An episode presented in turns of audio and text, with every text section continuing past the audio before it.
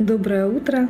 На связи Анна Гор и астропогода на воскресенье 18 октября. Сегодня Луна все еще в Скорпионе, поэтому дублирует рекомендации вчерашнего дня. Хорошо для различных чисток, как своего физического тела, так и ментальные. Хорошо для расхламления пространства, для химчистки, для пилингов.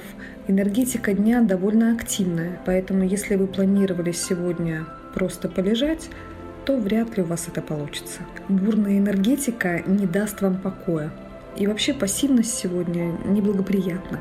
День благоприятен для начала новых дел, но, конечно же, с оглядкой на ретроградный Меркурий. Если вы не знаете, что это такое, подробности можно послушать в подкасте, который вышел вчера. Желаю вам хорошего дня. Увидимся завтра.